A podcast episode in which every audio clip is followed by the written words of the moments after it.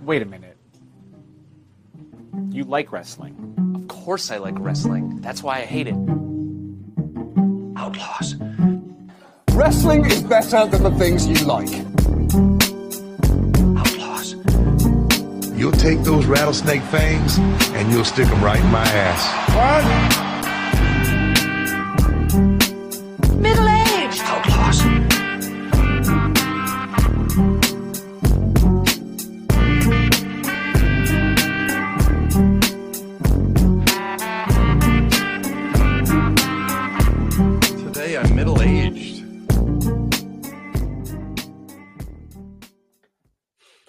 Christmas, Outlaws.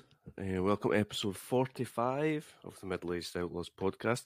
We said we were going to come up with a name for our out, our band of outlaws, but we're we're going to have to put a uh, put a wee a wee checker on that until uh, until inspiration hits Adam. Until then, band of outlaws. Okay. Happy Happy Christmas, Adam. How's it going? Happy Christmas. Yeah, going good, thanks. Um, the the madness I think is over, and it's a quiet few days. Um, so yeah, good. You? Nice. Yeah, madness is never over, um, but it's calming down. So, aye, good. Just yeah, nice to to be getting a break.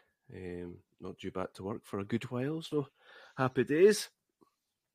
Um, today we meet again, and we're going to talk about Royal Rumble two, in two thousand and three. A choice made by me mainly for Angle Benoit, um, and we'll we'll we'll chat that through. We'll see what we think, but um, yeah, happy just to get into things. Yeah, let's go for it. Okay, January two thousand and three. Do you remember it well? Uh, I, I I don't. Um, well, ah, uh, how old would I have been? Twenty three. Yeah. No, 22. 22. Well, 23. 22. 22. Final Were you, answer. watch, were you were you watching wrestling then? Uh, I don't. I think I maybe was. I think I'd maybe started again. Um, yeah, probably about 2003. If I wasn't now, I think I was back fully immersed by later in the year. Anyway, Okay. I seem to remember watching round about this time. Was it, was Hogan Ho- Hogan involved round about here? It, it must have been pre- previous to this Royal Rumble. He's obviously not involved here. yeah, Um, he, he must be in the company. yeah, I think yeah, he must have been. I seem, I seem to remember having quite an in-depth conversation with one of our mutual friends in a in a nightclub about Hulk Hogan. Round about this point in time, it Nice. was uh, pretty deep. so anyway, January two thousand and three, "In the Club" by Fifty Cent was released. Hmm. Uh, the Tampa Bay Buccaneers beat the Oakland Raiders in Super Bowl thirty seven. This is way before our time of getting involved in, in watching NFL. Yep. Um, some popular TV programs at the time, Adam, were Frasier, Friends, The Royal Family, and Will and Grace. Nice. So basically, Channel 4 now. Yep. Part of the Royal Family. Uh, Greta Thunberg was born. Okay.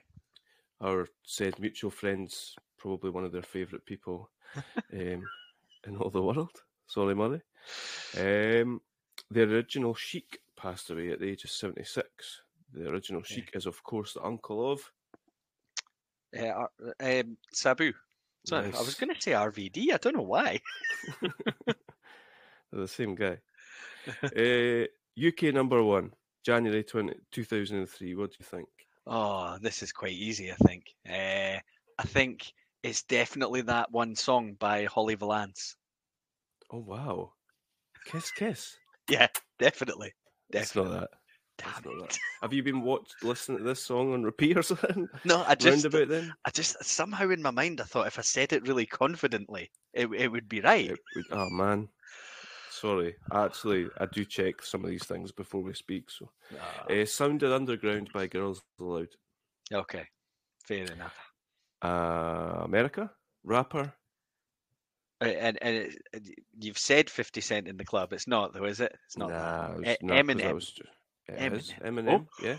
Oh no! eh, oh, what are we thinking here? Second album, uh, third album? Um, uh, nah, don't know.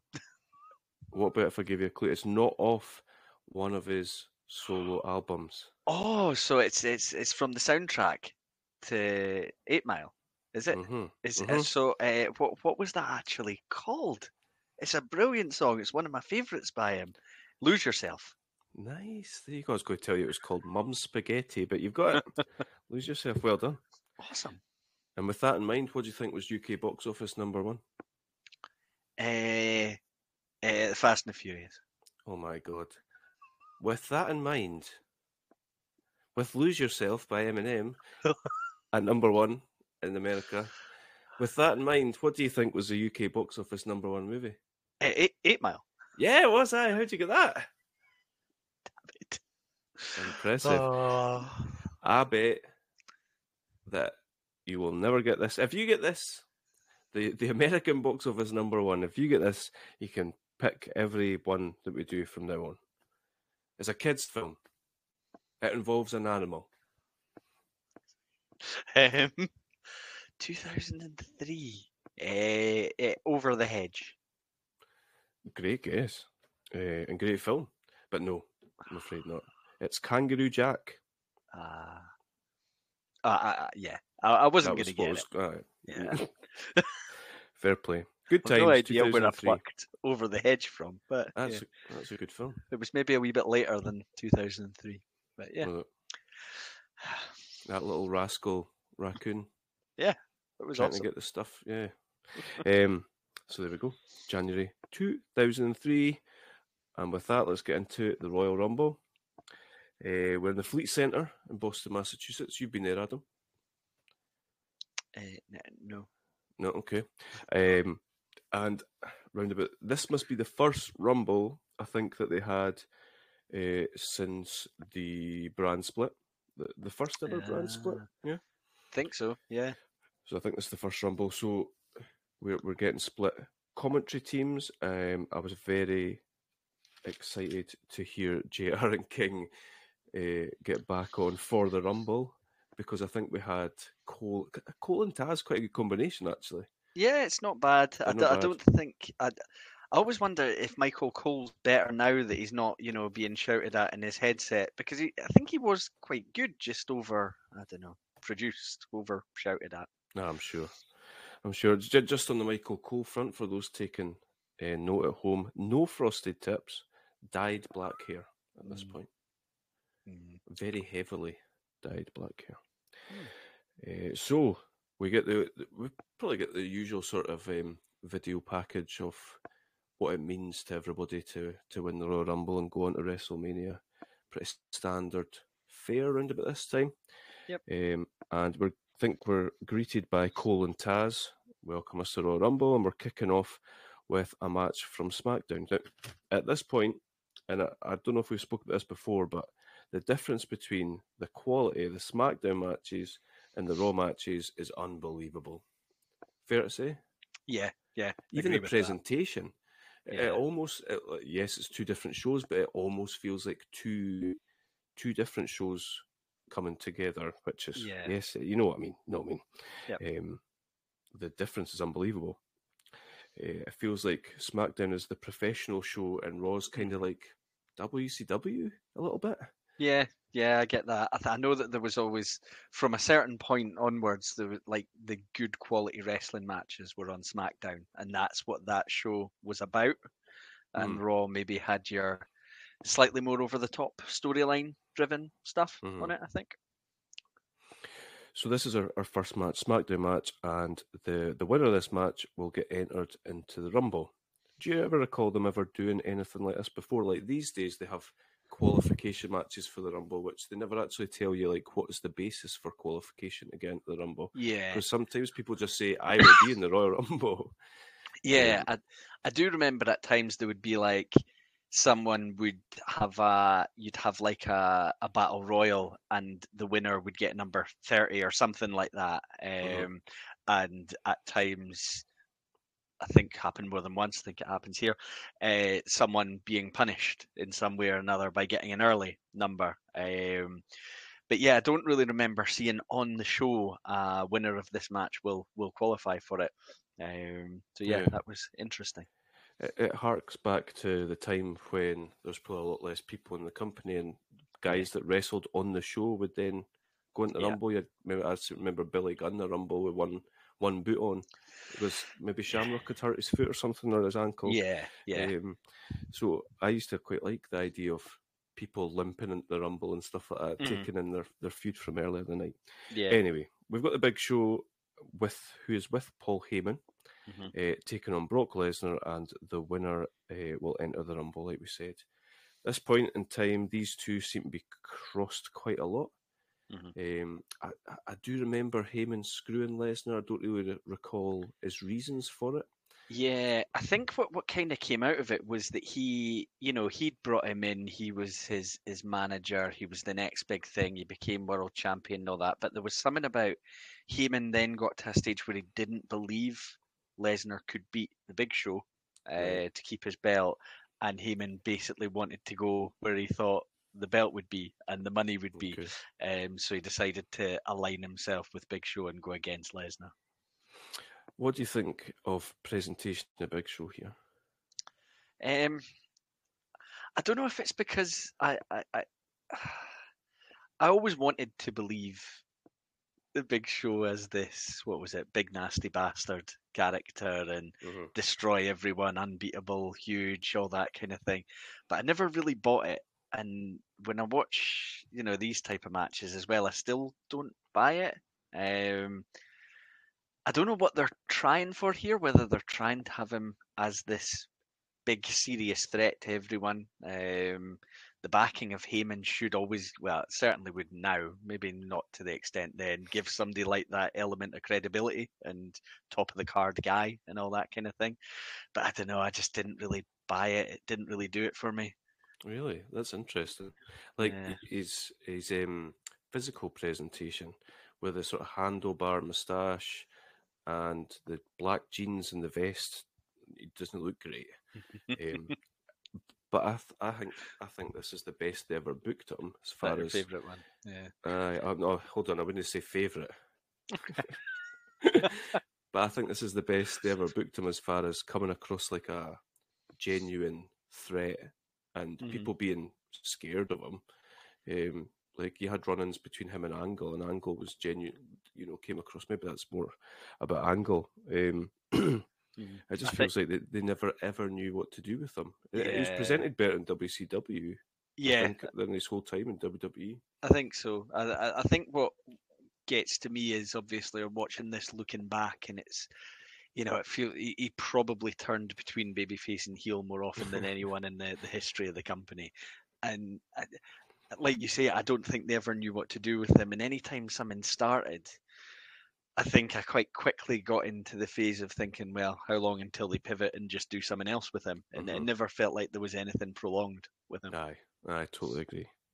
Um, Lesnar at this point, he is coming off being champion, the youngest champion ever.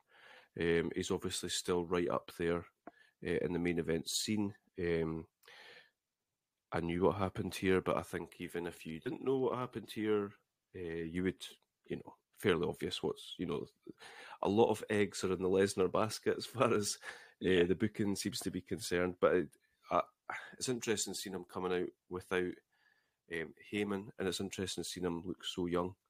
Mhm. Uh, he just looks like a totally different guy to the big cowboy Viking that's that's up been turning about these last couple of years.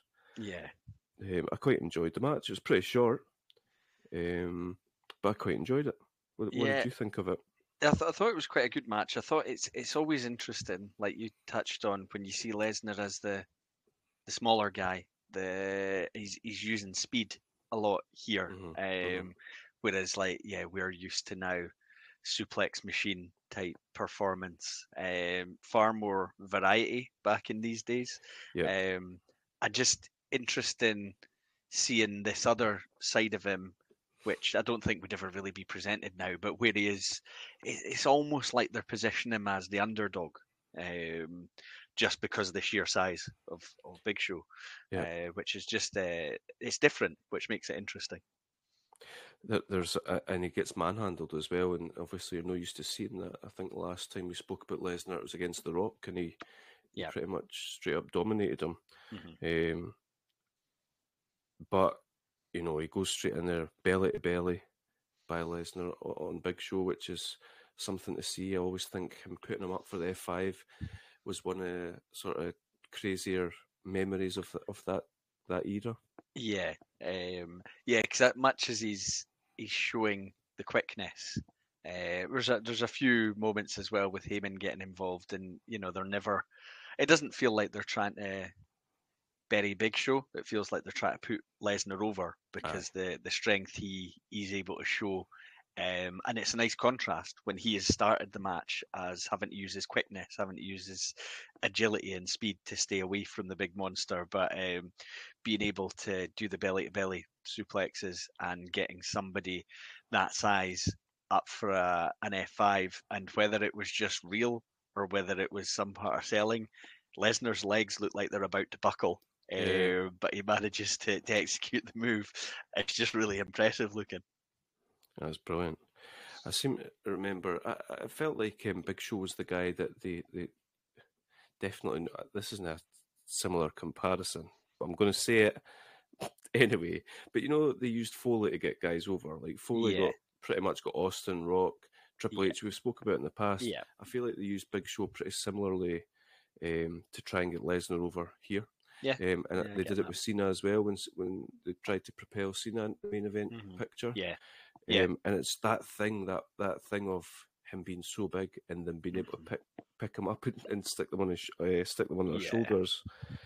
Um, and Heyman, go back to Heyman there. He gets involved a couple of times and he's distracting Lesnar and Mhm. very much uh, um, the underdog having to, to uh, overcome the massive giant and his sneaky little manager sort of thing. Yeah. Yeah. Um, but he does it. Um, uh, Lesnar takes a choke slam like nobody else. Mhm. Yeah. He, He, does, does. it with Taker, Kane, and the Big Show here as well. I think it's brilliant. Yeah, we, we spoke about this before. He's such a good seller. Mhm. Um, but aye, eventually it all comes down to the F five, um, and Lesnar gets the win. He's in the Rumble. Just and, and we'll see how it gets on. Yep. Uh, we go backstage with Terry.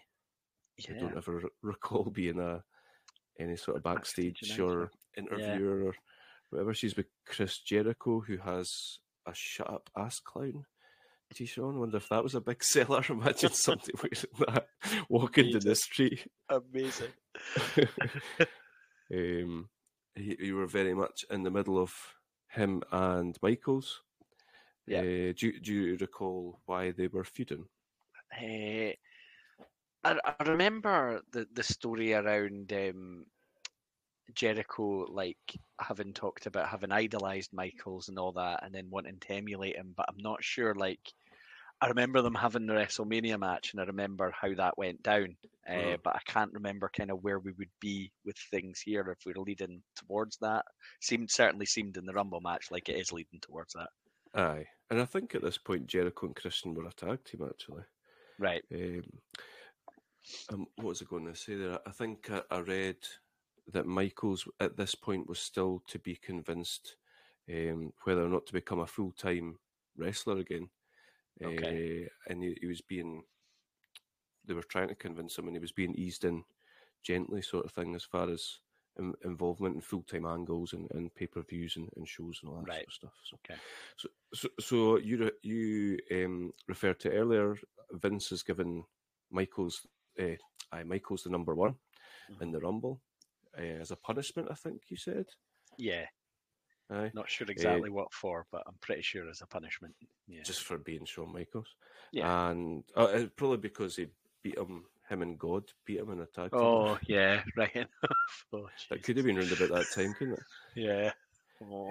Um, Jericho seems envy of this, and he wanted the number one spot. He says, and uh, he's gonna. uh, So, so he must have. Do, do, do you think he won the number two? Like, did we know he had the number two Well- slot going in? It was a little bit difficult to work out because it's it's he- as he's talking about it here. Um, it sounded like he he'd been given his choice a number, um, and I don't know if they ever really properly backed up why. Because Right. what the, he then talks about in there is he would have chosen number one if he'd Uh-huh. had the chance to, to choose it, but because he can't, because Michael's got handed it, as uh, Jericho says, he he has to take number two. Now numbers one and two are exactly the same in the Royal Rumble anyway, but uh, I suppose it's that thing of winning it from one for some reason seems more important than winning it from two. Yep. Uh, Jer- Jericho's classy there. Just the whole Yeah. like annoyed. Ugh, I'm gonna, I'm gonna get them back sort of thing. It's class. Yeah, yeah, brilliant. Right, here we go to the Raw portion of things. We've got Kindler. They welcome us to the World Tag Team title match, which was a bit of a stinker, a bit of a nothing, a bit of a Raw match, a bit of a just a Yeah, aye. Uh, we've got Dud- Dudley Boys taking on the champions, William Regal and Lance Storm. Not sure if this is part of the Un Americans or if this is a sort of flow out of the Un Americans, perhaps. yeah, possibly. Yeah, um, a weird pairing, it would seem, and it, and it just kind of comes across as well. We've got these two guys. Let's, as as they often did, chuck them together and, and Uh-huh. see what happens. yeah, Um, yeah, like I said, I've got at the end of my notes here. This felt like a really short match. Um, it felt like a way of transitioning the belts onto the Dudleys for whatever reason. Yep. Um, and I guess this was the Dudleys coming back together after being split up from the uh, from the from the draft. Yeah, fairly sure it was. Yeah, um, yeah. It, like they're all. Uh, I've enjoyed plenty of Dudley Boys matches. Um, I I like Lance Storm. I like William Regal. They did feel very thrown together as a team, and then try and come up with a reason for it. It didn't feel like a a natural thing. And I think we're we're so used to some of the great feuds that the Dudleys had that this just felt a little bit. Yeah, okay. Mm-hmm. I definitely did. Aye, and and you're looking for like obviously when we think tag teams, think of this era, you think of Dudley's, Edge and Christian, Mhm. Hardy's, Billy and Chuck, obviously. Yeah, Uh, so I, you definitely don't think oh, and Team Angle as well, which I'm sure we'll, we'll speak about. But uh, you don't think of Regal and Lance Storm at all. Um, something that really annoyed me in this match is they build.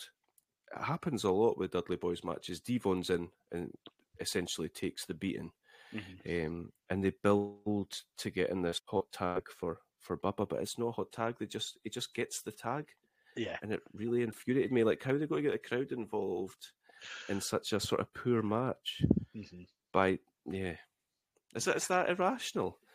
No, I, I know I know what you mean because there's there's a structure to you know just your basic tag wrestling and and I think in a match like this where you've probably and yeah we haven't watched the TV that's in the build up to this but you've probably not given the audience an awful lot of reason to be all that invested so you need to build a bit of storyline into the match and yeah that storyline looked like it was supposed to be Devon takes a hammer in, Bubba gets a hot tag, and yeah, but it didn't feel like it was difficult enough to get the hot tag, or it was a big Aye. enough moment to get the hot Uh-huh. tag. Um, yeah, I just had a look. They they only had seven minutes, so I have no Yeah. idea about putting a match together. But it doesn't feel like enough to be able to build to that.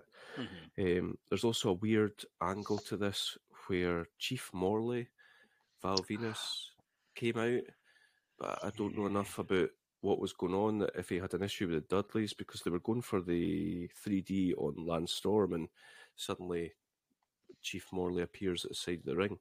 Mhm. But what was Chief Morley? Was he a commissioner type character? Well, I, I, the way it was talked about, I felt like he was um, like underneath a commissioner, like second in line or something like that. But they Right. didn't really explain who he was working for or what the purpose of it was or anything like that, really.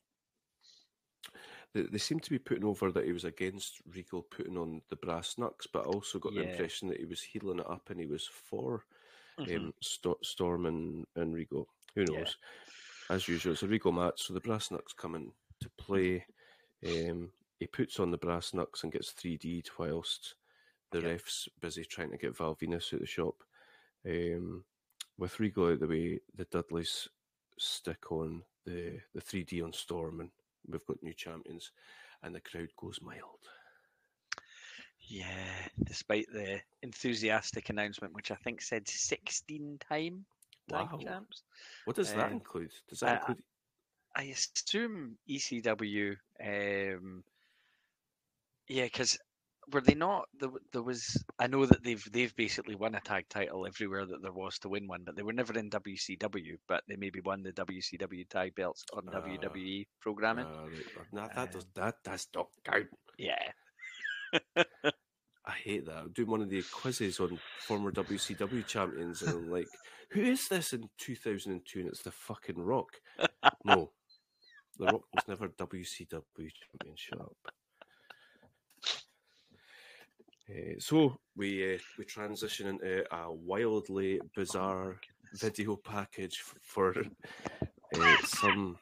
So, so like so this was a video package for Nathan Jones, who was due to come in, and I want to say uh, this is where Undertaker goes next. Feud with does, does he face Nathan Jones and Big Show at WrestleMania? no, I Or- think or- I think he tags with Nathan Jones Oh, again. right, is it Albert not and Big TNA? Is it it? Albert and Is- Big is? Show? Uh, um, definitely Albert. Uh, yeah, I think it's maybe Tess and Albert. No, yeah, Tess and Albert. I think. And, and Um, Nathan Jones doesn't turn up at WrestleMania, does he? So it's a Well- handicap match. Yeah, there's there's an issue. Apparently, he's he's just nowhere near ready in real life. Nowhere near ready to actually be in a match. Um, and so they have him knocked out backstage beforehand, and then he runs down to help out, but he's not in the match. I think he delivers Right. a kick to someone or something like that. And How then I think is he's that? I think he's barely seen again after that. The, I remember seeing one of these uh, video packages on SmackDown and being like, "Oh my god, this guy looks terrifying!" Like I'm well up for seeing him. So they they they, they play him off as some guy that's been in the Australian jail, Mhm. um, as some sort of psychopath. I can't remember exactly what they he, they said he was in jail for, but they had like news reports and stuff like that. All looked very legit to whatever age I was at this point young idiot. Um, just and it, it goes through all this stuff of him being in jail. He's been um, put in all that, and then he just goes "good day," and you're like, "Oh no, this is awful." Yeah, it's it's hilarious to me that they would put like as much time and money and all that into something, and then the guy. I wonder at what point they realise this isn't gonna work. um, They, se- it- they do this all the time, though. I don't know why this reminds me of. Um, we spoke about this before. Kizarny. oh yeah, Uh, They they played these. They did this with this that the Veer is coming to Raw in the last couple couple of years, where it's like they play these promos over and over. The guy appears a couple of times. He's absolutely garbage, and you never hear from him again. It's so odd. yeah. I, I got worked for Nathan Jones. I was desperate to see him. Um, okay, so our next match, Oh no. maybe one of the greatest storylines of all time, Adam. Oh, Um, this would see Dawn Marie, uh, the recently married and then widowed Dawn Marie, taking on Tori Wilson. Um, and this storyline all certain ce- centers around Tori Wilson's dad, legit real life dad, Al Wilson, Oh, never involved in the wrestling business before, never involved since. Can you believe well, that? it, That's it, it, it killed him. So well, he's you know, dead. So I, uh, yeah, I mean, yeah. Vince died and then came back, and then we have we do have the Undertaker. Eh, but so I I looked this up. Al Wilson was legitimately Tori Wilson's dad, and he didn't have any sort of links to the wrestling business or anything like that. It's so bizarre. Remember Mrs. Dad yeah, I with do. his with his punching stance. yeah. So uh, there's pretty, maybe he was inspired by Al Wilson getting his jam roll off of Dawn Marie. So Oh. so Al Wilson um, embarked on a romance with Dawn Marie, um, who I assume was picked up off the the invasion and the ECW and all that sort of thing. Um, they got married. Tori Wilson f- felt that she was gold digging. I assume Al Wilson was loaded, and then Al Wilson croaked it on their on their on their wedding night or their honeymoon or something like that. I mean, yeah, he went out with a smile on his face. Did Al? Um, Uh, yeah, Al died on his honeymoon, and uh, they then they they off they put a lot of t- TV time yeah. into this. I think I can remember this. They put a lot of TV time into it. They did the, the whole funeral thing, and Tori turned up at the funeral, and did Dawn Marie attack her at the funeral? Kick her the yeah, funeral? um, they, they they seem to blame each other for the death um, of Al. Ah, it's, it's just garbage. It's like as soon as it started, I remembered this because yeah, I must have been watching at the time, like watching the TVs and things like that, and I just as soon as I saw the package start, I thought, oh no, this is this. And then I started thinking, this is the culmination. So this is an actual match. They're going to have a match. And, you know, they, they're not, you know, it's not going to be a classic. I mean, no offense to the participants involved, but women's wrestling's come quite a long way over the last few years. And unfortunately, this is what used to be on TV. It's, it's crazy. Yeah, I, I was looking in the crowd during this match, and it was just filled with kids. I just remember thinking, like, are they into this? Do they even get what's going on?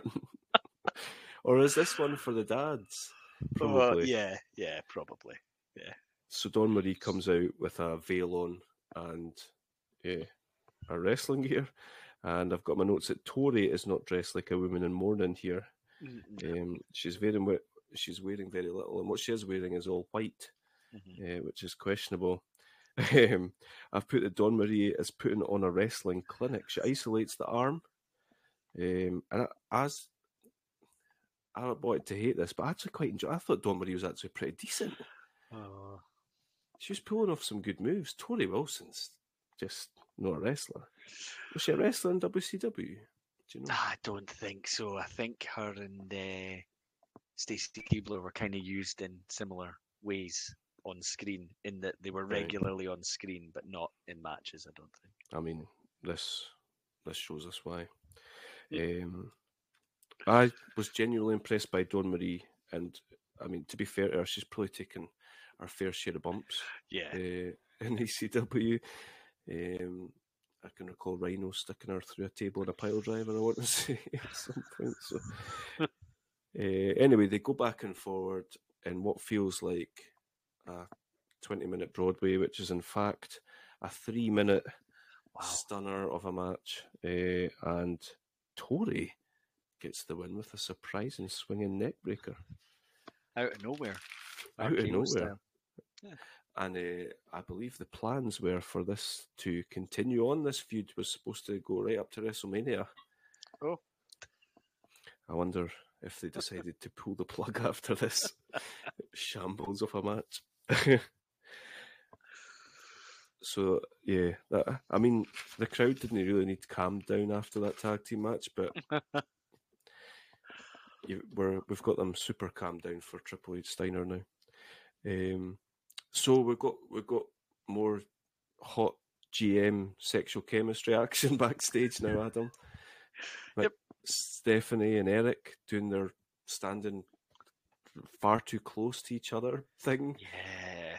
where they just say nothing but smile at each other and You think Vince is like next to the camera, being Oh. like, "Get in closer." definitely. Uh, this was a really weird dynamic. You've got like Bischoff chatting to a very young Randy Orton. Ah, that's good. Um, That eh? big baggy jeans and baggy shirt and all that. Yeah. Um, and then it, it, it- Steph appears, and uh, she she apparently so there's something there about Bischoff is Vince is gonna fire him in 30 days or something. Yeah. Um, and uh, I don't know. Bischoff doesn't seem too phased or worried about that uh, that possibility. Maybe it's a threat and it's not a fact at this stage. Um, but Bischoff's got some kind of bombshell of his own. Um, uh, Stephanie says she has a bombshell. Drop it on Thursday. Uh, and oh yeah, says that in terms of job security, blood is thicker than well, in your case, urine.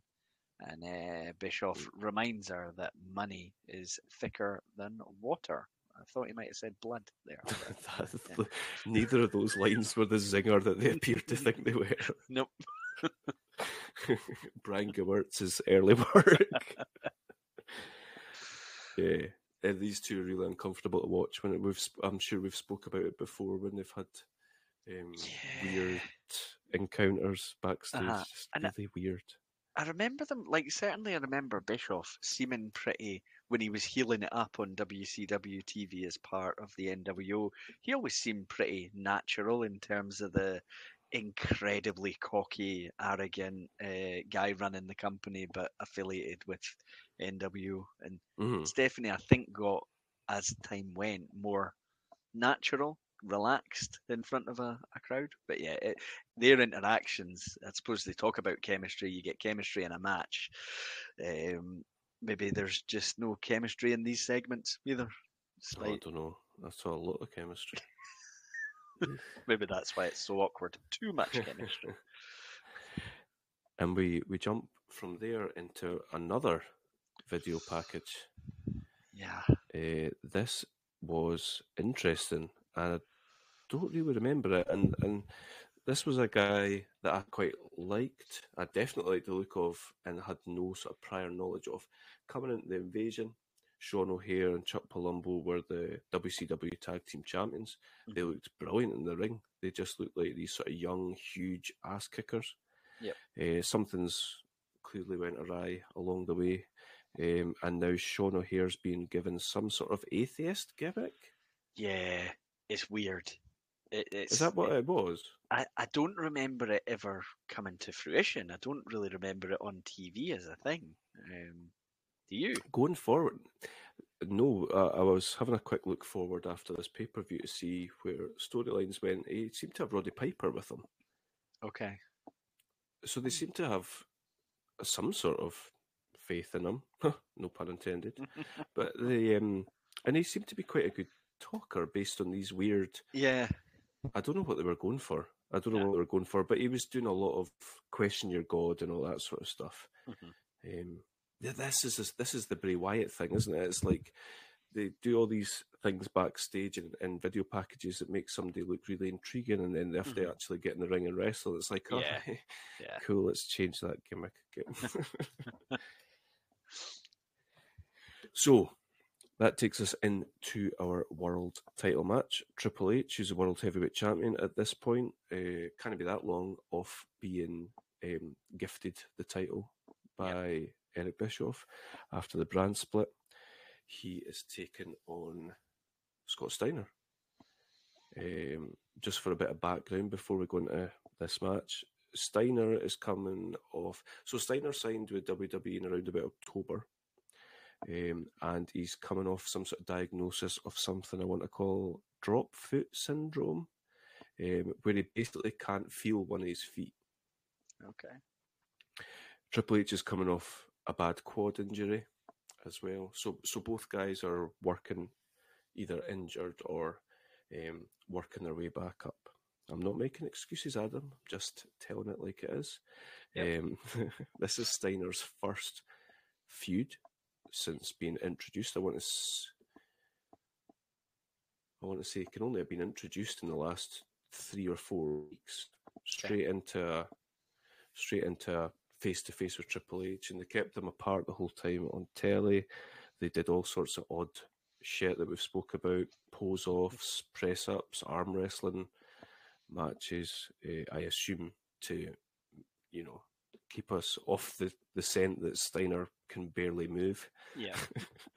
yeah. Um, and they're trying to play off, uh, you know, they're trying to get across that Triple H is scared of him. They're trying to play Steiner as a sort of mental case, which uh, I know, I don't know if it's you know like how kayfabe that is or not. Um, so that's that's us leading into this. They're, they're definitely trying to make us think that that Steiner can beat Triple H Yeah. and that Triple H's a bit scared of him, and he's got these gigantic muscles, and he's a nutter. Um, where to start with this? Because I think we might be talking about this for quite a while. should we, should we go to the end, and, and should I ask you what you thought of it? Did you have preconceived Yeah, thoughts before watching it? Because I know I did. I did, and I I don't know if that helps. I think you're you're better off just going in and taking something for what it is. But I knew that um, when they tried to have this program, and I think there is another match between them, Mhm. maybe No the next after next this, event. yep. Yeah, that they were going to do a series of matches. I think they'd planned it to be quite a long running program, um, and then they decided to cut that short because it wasn't going well. Um, Mm-hmm. And I think they didn't feel like Steiner was what they hoped he would be. Um, obviously, you talk about injuries. There's sometimes just the chemistry between two performers, which we've talked about as well, uh, which we'll get a great example of how it can work later on. Uh, Yeah. But sometimes it doesn't, and here it felt like it didn't. But I do think I was maybe expecting worse because I knew that it was perceived as it didn't work.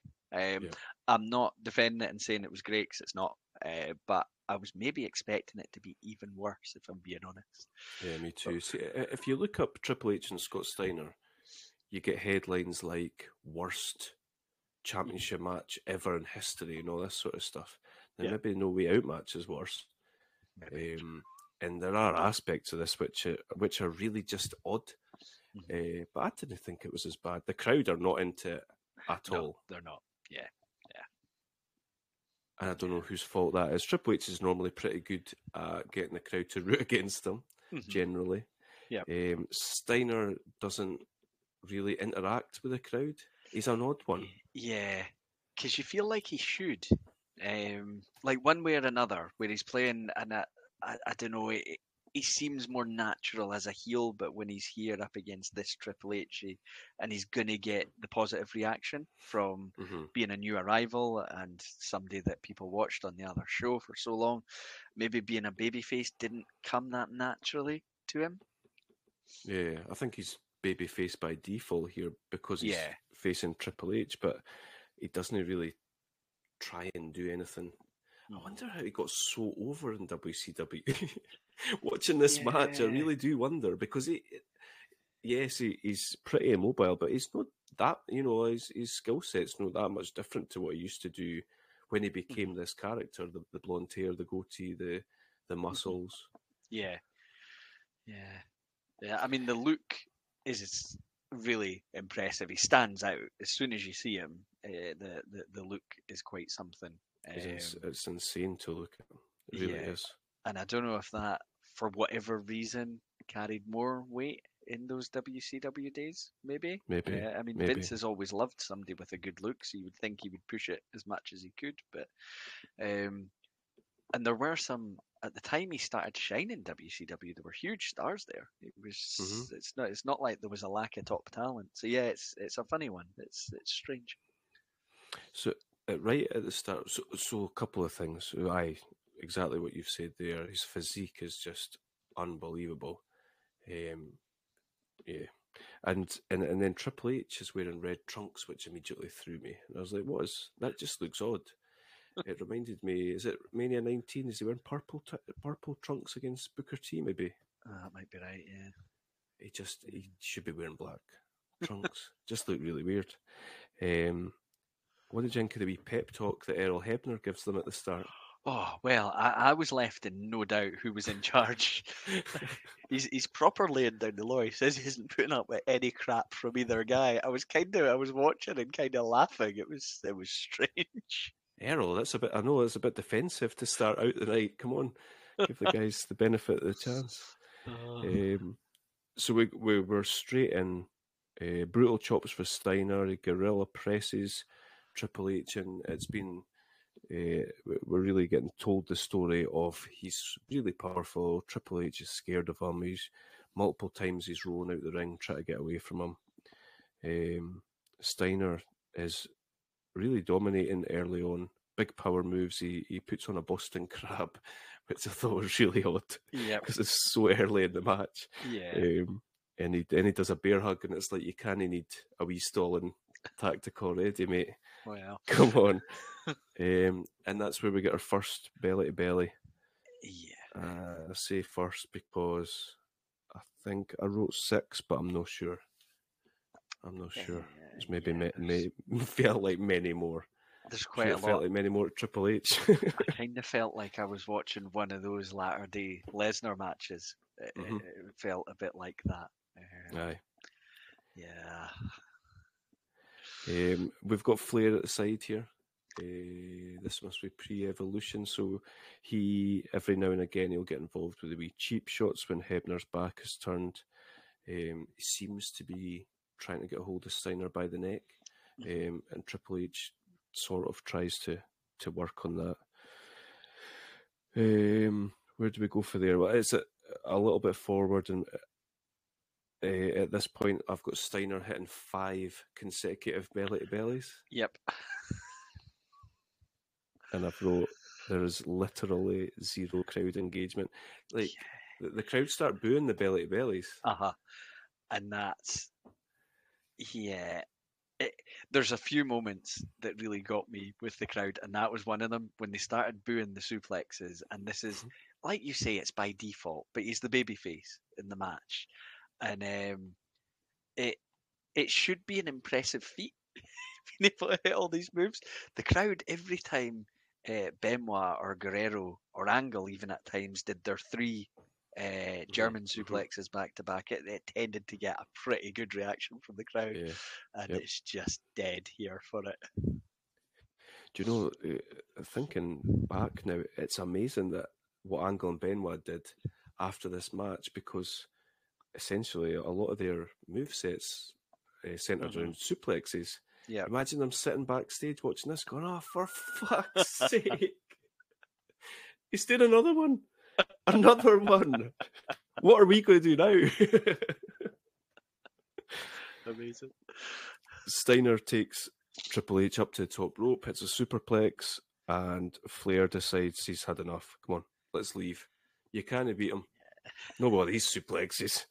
Um, but Steiner chases them down the aisle, uh, whilst Hebner's busy with Flair. Steiner busts Triple H open on the belt. Yep. Um, so wh- why are we going this long? At this point, I'd been quite happy for them just to keep running Mhm. and just do a DQ or a, a, a um, uh, count them out. But anyway, uh, Triple H is now back in the ring and he's now actively trying to get disqualified. And I was like, oh, this is this is supposed to be the storyline. Is that Yeah. that's why Hebner said that stuff that he said at the start.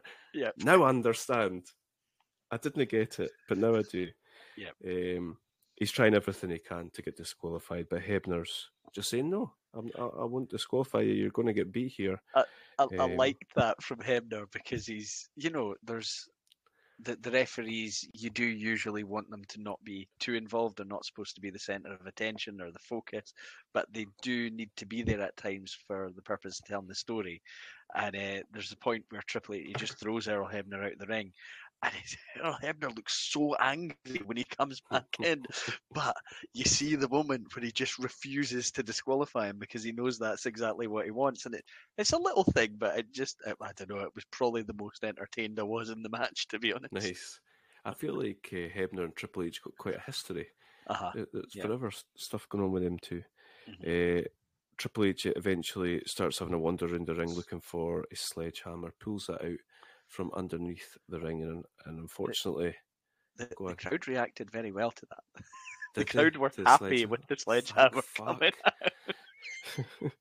Hebner unfortunately has to do his duty and disqualifies him. Um, but that is not the end.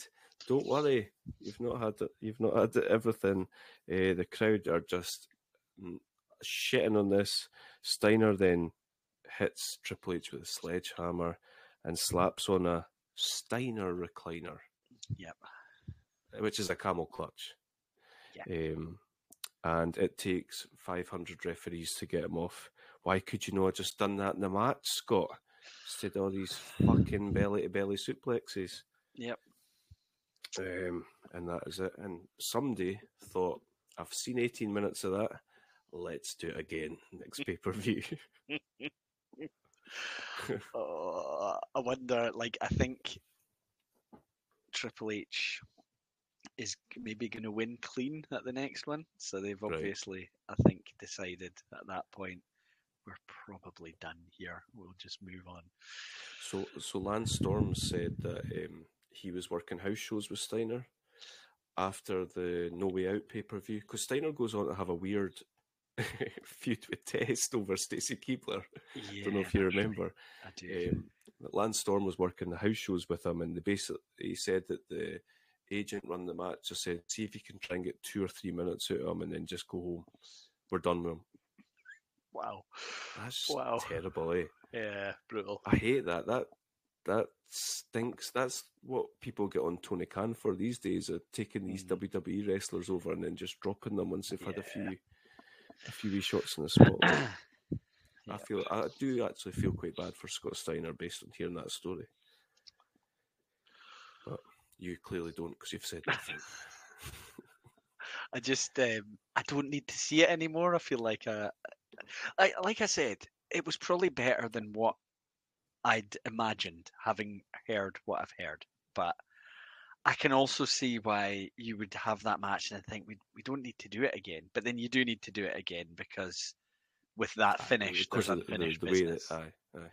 yeah. Imagine imagine them giving him a live mic every week and saying, You're this sort of drunken uncle authority figure type that just comes out in the middle of matches and makes odd decisions. just come out in the middle of a hardcore match and belly to belly everybody and walk back again.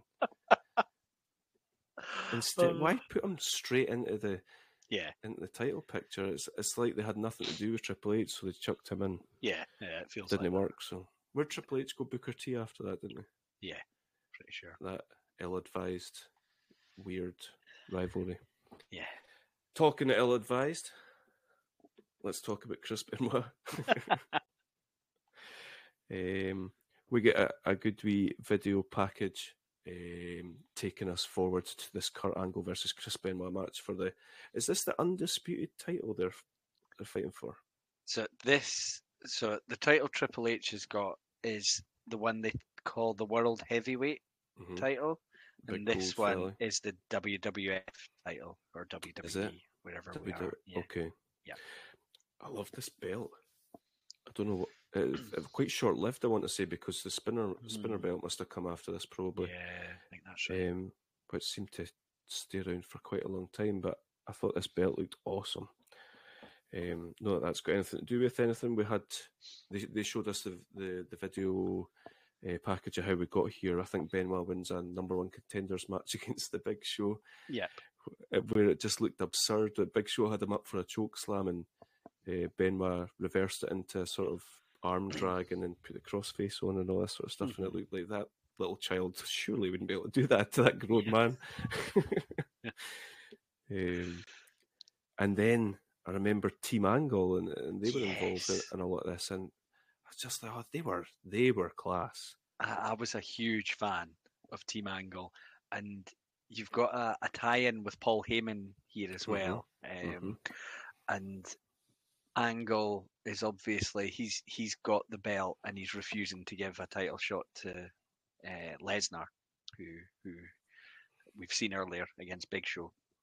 Um, but the the Team Angle setup with I, I was a huge Shelton Benjamin fan. Charlie Haas was very impressive in the ring. Mhm. But this being a team, I don't know why this just makes so much sense to me and why I enjoy the whole thing around it so much. But this idea that Kurt Angle, who was your, you know, your Olympic wrestling champion, kind of taking two younger guys under his wing, um, for his own reason as much as anything else, which is to Mhm. provide some backup for him um, and help them along the way.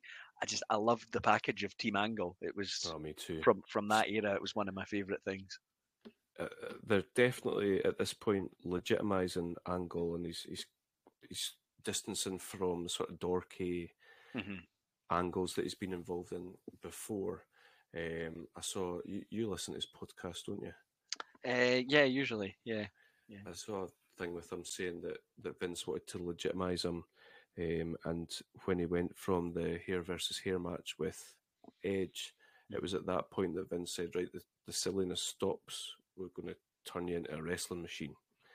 Um, and that is exactly what he's presented as with these Yep. two like prestigious athletes behind him Mhm. uh, that all look like they could just wreck everybody.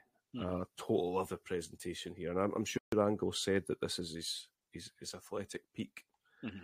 uh, Yep. round about this point in time. Um, we've not said much about Benoit, but that's pretty pretty par for the course because he's he- he's not really a, a huge character. Um, Yeah. he, he never had a, a big character, did he? He was him. He was just Benoit. He was just Yeah, a good was- wrestler. it, it's the sort of the ultimate do the talking in the ring kind of guy, um, and such a good dynamic with Angle. Uh, like we've we've at points discussed matches between the two before uh, on the podcast. I know that um, I think when I was looking at we were looking at doing this show, I talked about the fact that uh, Angle had said that when he did this match, he thought hmm, when he got backstage, he thought that wasn't great, and then he's rewatched it Like, Ben was told him, "No, you're wrong, you're wrong, it was," and then Angle's rewatched it and been like, "Oh wow!" And he's gone from in the ring at the moment thinking it wasn't great to thinking it's the best match of his career that he ever Mhm. ever had. Mhm. Um, and I definitely agree with that later opinion than the one he had at the time. Yeah, it's crazy to think somebody's walked away for this thinking. And it's Mm. funny because I was listening to Jericho's podcast. Him and Dave Meltzer were talking about Benoit. And, um, I went down a little bit of a Benoit wormhole after this match. Um, and uh, Meltzer and Jericho were talking about Benoit, and they were saying that he was the hardest on himself. You know, nobody could be harder on themselves than than him. Um, and even uh, if, he, if even if people and, and Meltzer was talking about a match in Japan, a tag match that Benoit and Guerrero had been involved in, um, and he'd said it was absolutely spectacular, and, and they went out for dinner. This is when they were younger in their career, Mhm. and um, they'd asked Meltzer what he thought, and he said, "I thought it was absolutely amazing," and and they both were giving it like, "Well, I did this wrong, and I did this wrong," and All right, okay. so, so for Benoit to have said to Angle, "No, you're wrong," just Mhm. shows you probably, um, and like the proof is in the pudding. Like I, I think I text you saying that must be one of the best modern wrestling matches ever. Mhm. Yep. And that, Yep. yeah, yeah I, th- I think, um, I think I've said before that Sammy versus Nakamura is probably the favorite match that my favorite match that we've watched whilst we've been Mhm. doing these podcasts. But this this probably beats it. I think. Yeah, um, there's like I, I sort of I often think about like uh, Bret and Owen, uh, Mania Ten, which I loved, um, and there's a few Angle Benoit ones, but I think this, having rewatched this for the first time in a very long time, it's uh, it's just very very good. Oh, it's unbelievable. It really, really is unbelievable. It needs to be watched to be seen. Um, it, it it took me back to Jericho Benoit Rumble 2001, which I also think is Yeah, probably yeah. up there as far as not even just as far as ladder matches is concerned, but just matches generally. Mhm. Um, anyway, let's shall we shall we break down the match? Yep. We have immediately Haas and Benjamin are gone, chucked out. Yep. Um, and and thank God they did that because I, I assumed they were going to come back and, and they didn't. yeah, Um, and and with them there might have changed the way that we feel about this match. So Yeah. uh, good decision there to have them out. Benoit sort of just walks in the ring and then goes right towards them all. Mhm. Um, and, and is it Mike Chioda decides to yeah Yep. to get them f- fired away. So, um, as is probably as is probably what what you would think would happen. Both guys are trying to focus on an, an area.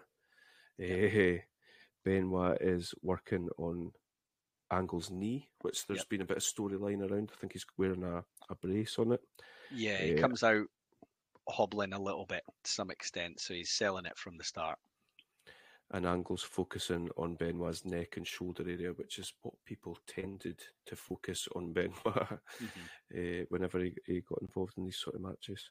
Yeah. So we, we get a lot of that, and and both you and I like that sort of wrestling match anyway. So Yeah, we're in. Yep. Yep. Um, that's the Bret Hart school of match. Um, so we like that. We're getting these unbelievably fierce chops by Benoit. yeah. I, I was thinking, can you imagine knowing that you've got to take them? Uh, I, I heard one of the uh, times I heard Angle talking about he was actually he was doing that on his podcast doing a Q and A for over the, Oh, the right. Christmas period and he was asked favourite ever opponent and he said it's Benoit um, but he said that it's he he felt like he was the only person that brought the same intensity into the Mhm. ring as Angle would um, and he did say he said something like you, might think that wouldn't work because maybe what you want is one really intense guy and one not quite so intense guy and then it it shows a bit clearer in the one that's supposed to be bringing that um, but he said for for whatever reason it just worked it's like Mhm. matching each other in terms of intensity because he says when when you it's it's pre-planned it's scripted but when you're watching two guys with that level of intensity go at it in a match that's where you can lose yourself in it and believe what you're seeing in front of you is what's actually happening um, Hundred percent. and that that's absolutely what happened to me watching this match is I, Yeah, I felt I got really dragged into it and I'm I'm in it and I'm believing this is an athletic contest which is great Mhm. Amazing. Aye, exact same. I, I recall us very briefly talking similarly. These two had a WrestleMania match, didn't they? Yeah did maybe? they did they have a one-on-one wrestle I remember the one they had with Jericho did they have a Yeah, one-on-one 16. 16, Um, I, right. I, I, I'm sure they had a, one- a one-on-one. Yeah. 18 maybe.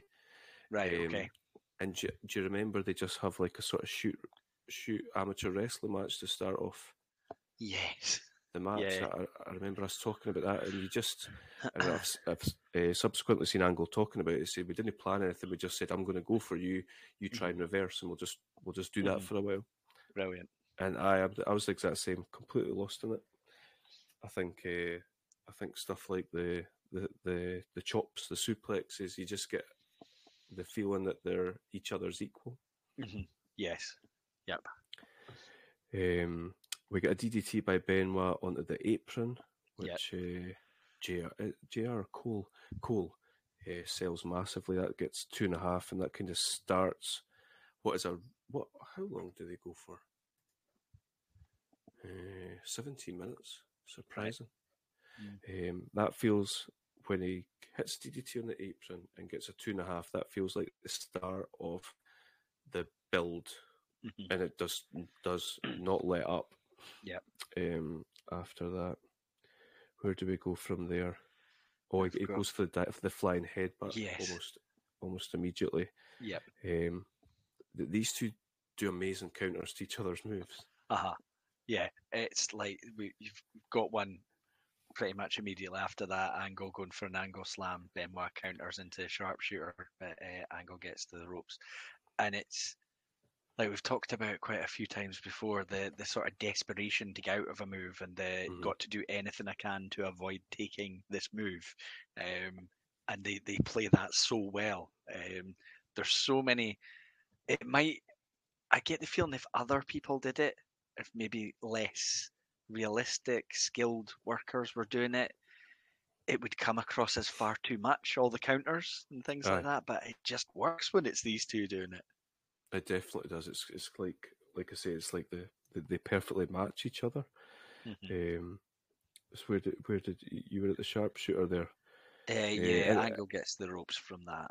Yeah, the the way that angles the, the way that angle is slipperily, um, if that is a word, trying to get out of it, sells the knee and how Yeah. detrimental this would be to the knee. Mhm. Uh, really liked that. I liked that he was going for the sharpshooter.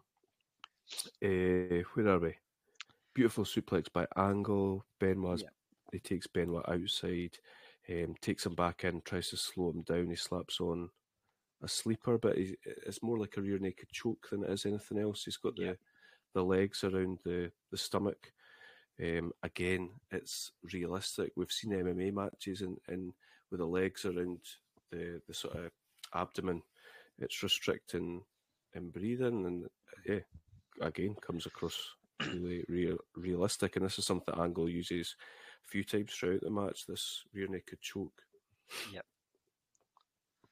Um, they go back and forward a little bit. Benoit's sort of building up um, to to try and get out of this thing. He ends up getting out and he eats a couple of suplexes and then he's back into it. Mhm. And then they're they they hit each other with just a ridiculous uh, double clothesline.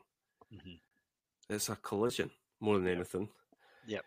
Uh, again, really realistic. Uh, babyface comeback by Benoit tries to go for the three rolling Germans, but Angle gets to two and, and reverses and, and ends up trying to get his own Mhm. three rolling Germans.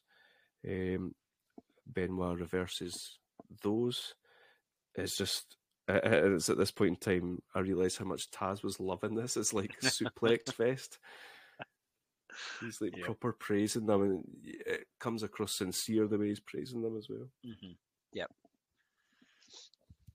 Um, you could take it for here. There's a lot Yep. going on.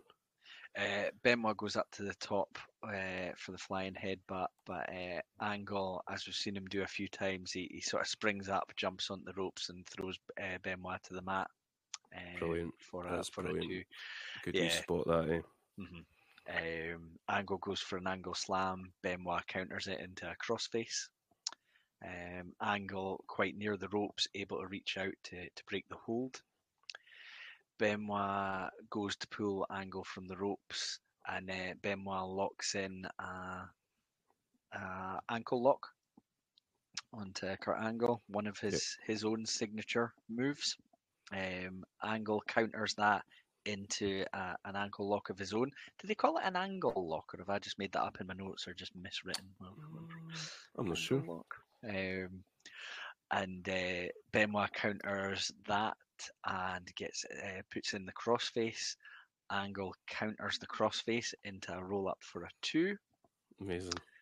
Uh, Benoit's immediately back up and into the gets locks in the crossface. Angle is selling that he, he might be about to tap.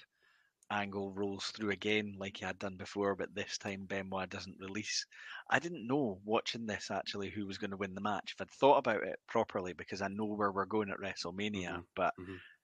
being in it, I didn't actually know who was going to win. There were a couple of moments where I thought this this is maybe the end, but it, it wasn't. I was the Um, same, and I, I wondered, do they maybe do a quick title change back at, at No Yeah, Way or something yeah. like that? Which yeah, absolutely could have happened. Um, we've got Angle uh, countering into an angle slam for a two. Does he Um, counter the he counters the crossface in an angle? yes. That's amazing. Yeah, it, it's it's really impressive the way he does it. So Um, cool. Angle bringing down the straps, which is, is usually the, the indication he's about to go for, for the ankle lock. Um, and he does. Benoit rolls through um, and goes for a suplex, but Angle blocks it and counters into his own suplex attempt. Benoit counters that into a roll up for a two, and I, have just got in my notes that that was a brilliant sequence uh, between the two of them. I think this is where I stopped trying to keep up with writing notes. Yeah, it's it's difficult. I found myself pausing a few times just to then write things down, and then you feel you worry you're out of the flow of the match when you you go back. Um, German suplex by Benoit, then a German suplex suplex by Angle, a release German suplex by Benoit, which throws Angle and flips him over. That's amazing. Uh, Angle's laying face down on the mat. Benoit's going up for the flying headbutt. He is absolutely miles away from him. hmm Um, He almost goes corner to corner, yeah, uh, like diagonally across the ring. uh-huh. um, and he he hits it, um, which I was amazed by. I was kind of just with a distance expecting the miss, uh, but he can't. He's selling his own fatigue and injuries. He can't get apply the cover quickly. Um, when Benoit does cover angle, it's a two. Um, Benoit with a, a crossface attempt on angle, but he rolls through. Angle lifts Benoit, drops him face first onto the turnbuckle. Mhm. Um, angle with an angle slam for a two. Yep. Benoit then locks in the crossface out of nowhere. Uh, angle rolls through, but this time he grabs the boot of Benoit. Benoit tries to roll through and kick Angle off, but Angle never releases. Um, Benoit kicks Angle off, but he immediately runs back and locks in the ankle lock again. Um, I like Angle, that as well. I like Like the that- uh, yeah realistic. yeah because he's kicked him off, yes, but he's still all the pain, the fatigue, all that. The logical thing you would do, just immediately go back go to back- it and lock it in it, again. Um, and this time, when uh, Angle locks in the ankle lock, he, he goes down to the mat, holding it in, uh, and Benoit eventually taps out to the ankle lock. Um, it's not like one of those matches where I think any description of it can do it justice. I think it, it, it has to be watched. Um, anyone who is a wrestling fan has to just watch that match. I totally agree. And and and if you if you do struggle to watch Benoit matches and and that's all understandable, but maybe just give this. You know, if you're not if you're going to watch one, watch this. Mhm. Absolutely amazing. And it- it's not as hokey as it sounds as far as the rever- reversals and stuff's concerned. Everything's getting sold. Yep. Um, you know, these days you get a lot of, you know, a guy gets put through 400 tables and gets straight back up and does a handspring sort of thing. Um, we're not getting that here. It's it's about as close to as um, strong style as American wrestling probably gets, I would imagine. You get a Yeah. Team Angle coming out to celebrate with uh, Kurt Angle, but a sort of a nice moment uh, of stand ovation for Mhm. Benoit. Um, Mhm. And it came across as quite, you know, real. The the crowd appreciate the the efforts, the work, um, and all that. Uh, he's not leaving as the champion, but um, he's certainly. It's fully believable after you have a match like this that he could then go on to become world champion against anyone, Definitely. um, definitely. because it's it's these tiny little like he's beaten by an inch, pretty much. That that's how it felt at the end of the match. Yeah do you recall, um, just come to mind there now, Le- Lesnar and Benoit ever on matches? I don't. I don't know. I remember Guerrero and Lesnar. Uh, well, Guerrero won the belt off Lesnar at a point, but yeah, I don't. I don't remember Benoit and Lesnar at all. I just wonder if they, after this, I wonder if there was ever conversations. There must have been conversations about, well, okay, so what do we do about WrestleMania 19? Because yeah, that yeah, that was amazing. mhm, And clearly they wanted to do Lesnar. yeah, Um, yeah, but y- you've seen situations in the past where main events have become triple threat. yeah. True. um, after somebody get themselves over. And I think this was a really good example of a loss strengthening someone as well. yes, definitely. Um, it's about Austin WrestleMania 13. Not, Mhm. maybe not to that extent, but similar. Yeah. Great match. And and I, th- I want to say Meltzer gave it four four and three quarter. Uh, four and three quarter stars, which is apparently one of the highest American um, ratings in, in a long time. So there you go. Even Big Dave was moved to tears. So that takes us to the Rumble. And god damn it, I did not enjoy taking notes for this Rumble. I Oh. love a Royal Rumble, but my god, taking notes for it is brutal. It is Is it difficult. It really is. You're essentially just writing a list of people going in and coming out. What did, what did you make of the wee uh, segment before the start between Kane and RVD, who are obviously yeah, tag partners at the time? I forgot about that. Well, So, so, think, so RV, uh, so it's, it's like you say, they're tag partners, and RVD says you're a great tag team partner, but it's every man for himself. There, I expected Kane just to look at him, y- to just, but no, Kane's like this dead charismatic guy at this point, apparently, and he's like, "Hey, Rob." Yeah, I felt like we were back to um well, back to is the wrong word because that hadn't happened yet, I don't think. But uh, the RVD that is the very generic um, Mm. cookie cutter, cool guy type. Uh, yeah, Defo. yeah, The crowd love RVD. They Um, do. wh- When he gets in this rumble here, they absolutely love him. He's really over. Mhm. Uh, but aye, aye, it was a bit like, is there no somebody else that could have done this? Yeah, have three minute warning standing going. That'd be better. Uh, so we know, we knew who was going to be number one. Shawn Michaels comes in number one. We apparently know who's going to be number two. It's Chris Jericho and his music hits. But it's Christian. oh yes, Yes. He's so happy with himself. He's got the Y2J vest on. He's got his he's back to to to to HBK and um, and Chris Jericho appears from through, through the crowd and and uh, low blows Michaels almost immediately. Yep. Love it. and he beats the shit out of Michaels. Yep. And Christian's a happy man. He looks like he's enjoyed himself there. Yeah. Um, something that bothered me, we're all, we, the match has just started, and here I am moaning. Jericho starts, you know, he's got the low blow, and Michaels is pretty much helpless. Jericho then goes through the second rope and grabs a chair, and it really bothered me. Like, the Rumble used to be about never leaving the ring. Ah, okay. Yeah. And o- o- when, on the off chance that somebody did leave the ring, um, whether underneath the ropes or whatever, they would all the commentators would be like, "He's not eliminated, folks. He went through the."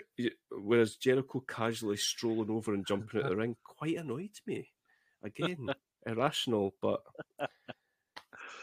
Oh, yeah, that didn't bother you at all. Uh, uh, probably used to it, I suppose. I was just so happy to have seen Christian this early in the match. And being a, a really sneaky wee bastard. I, I, I like that. creepy little bastard. um, so Jericho smashes up HBK with the with the chair. Um, at this point, he's bleeding like a stuck pig, as JR would say, uh, and the time is counting down. And Chris Nowinski is coming in at number three, but he just sort of chills on the side. Let's sees that Jericho's doing his business. Yeah. uh, not doing his business like like a dog when you take it out. He's going to town on uh, Shawn Michaels. Um, he doesn't really do anything; he just chills on the side. And I was surprised when when Jericho put Michaels over the top rope. Were you? Yeah, um, I thought that the story was going to kind of play out for longer in the match. Like uh, I didn't expect it to be quite so abrupt. I thought he's he's going to get caught out by you know involvement by Nowinski, and then we we get um, we do get Rey Mysterio coming out at four. So I thought Mhm. you know they could have played it a little bit longer, but, but I think by the time Rey Mysterio comes out, Michaels is has been eliminated. Nowinski's still not in the ring though; he's just still kind of just chilling out. Yeah. And Mys- Mysterio and, and Jericho go back and forth for a while, which is quite entertaining. Um, I think Nowinski kind of towards the end of this minute and a half period of Mysterio coming in, he starts to come in and Yeah. and uh, heeling it up, helping Jericho. Um, and then Edge, Mysterio's former tag team partner at this point, Yeah. possibly, Yeah. comes out. And at this point, I'm like, we've had Michaels, Jericho, Mysterio, and Edge. No offense to Chris Nowinski, but you know, like Yeah. there's a, there's some pretty big stars already, and it's only Oh, yeah. five, five guys in. Um, Yep. Jericho gets a, a limit, or Jericho sort of take, is taken out of the match anyway. I think he, he he's back on the floor again, possibly, um, by Edge or Yeah. Mysterio. Uh, Yep. And Nowinski, I'm not sure if Nowinski is. Oh no, he's he's not out by now, but he's he's nowhere to be seen. Yeah. Um, and it just leaves Edge and Mysterio in the match, and they have a wee handshake, and then they go at it, uh, Yep. which is a classic babyface uh, thing to do.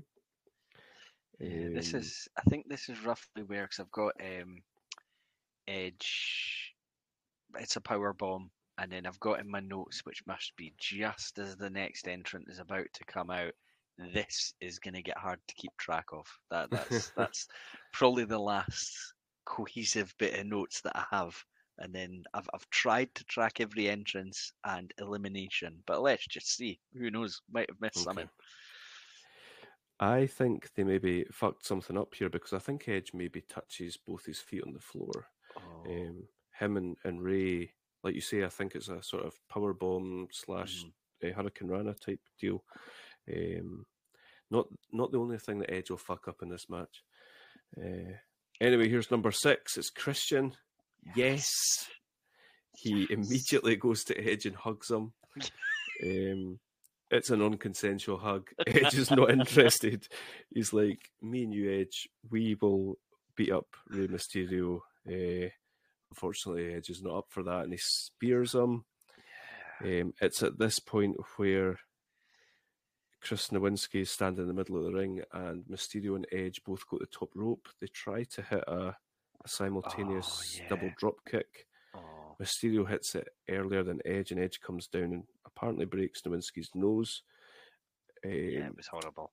gives him a concussion, and, and although he, um, I think he remains on the in the company till something like June, July time, but that, that's essentially what ended his career and, and gave him the long running issues that he had with concussions, and Mhm. um, he's he's now what he's now what he's a like a leading concussion expert, isn't he? Yeah, yeah. For I think the NFL and, and things like that. Yeah, a, a lot of sports. I think he's he's uh, added his uh, his knowledge and experience to.